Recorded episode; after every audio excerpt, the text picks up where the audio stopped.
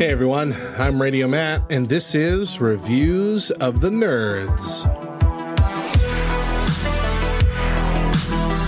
Today's review is for the new Angel Studios film The Shift, which Love Thy Nerd was able to pre screen for review purposes. The film comes to theaters on December 1st.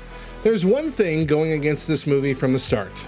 In the time since the film started taking root a few years ago, a ridiculous number of movies and series have been released featuring multiverses and alternate realities to the point where most of us have multiverse fatigue. But the twist, though, with this film is what if the multiverse was used by the devil to create havoc? What if some misunderstandings that end marriages, bankrupt businesses, or even start wars were caused by Satan shifting people between similar realities?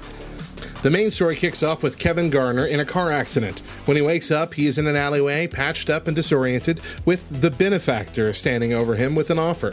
It's the standard offer of wealth and power, and as the benefactor unfolds his offer, Kevin finds out that his wife Molly has been shifted away. Now stranded himself in a dystopian reality that's ruled by the benefactor, Kevin embarks on a near hopeless journey to find and rescue his wife through different realities. While there are definitely a lot of familiar elements in this movie inspired by other films in the genre, The Shift does a fantastic job of weaving them together into something that feels different and exciting.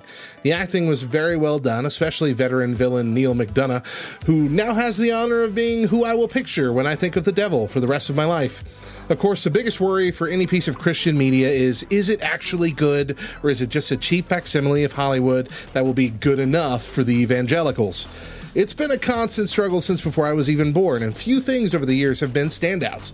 But we're in an era now where it feels like the tide is turning, and Angel Studios is proving to be a major player in that. The shift is a standout. It's a game changer and the start of something great. A Christian sci fi thriller that can keep me gripped the entire movie through. I never thought I'd see the day. Another unique thing about this movie is that it doesn't seem to be aimed at unbelievers, but rather a film that is encouraging believers in tough times. It's not a glorified two hour gospel tract, thank the Lord. Now, that's not to say the movie doesn't have its faults. It's a little spiritually heavy handed at times, coming off in brief moments as preachy, but far less so than the typical Christian movie fare.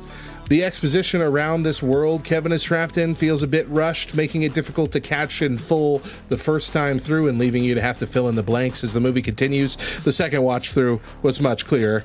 I wish we went a bit deeper into the lore behind this world and also why Kevin is such a key figure in this and several other realities. However, these are minor gripes for me. They can always be expanded upon later. I don't know.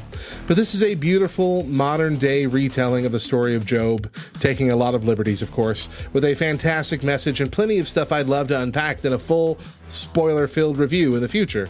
But until then, I'll simply encourage you to see the shift in theaters when it arrives on December 1st. I'm Radio Matt, and remember, you can't just shoot the devil.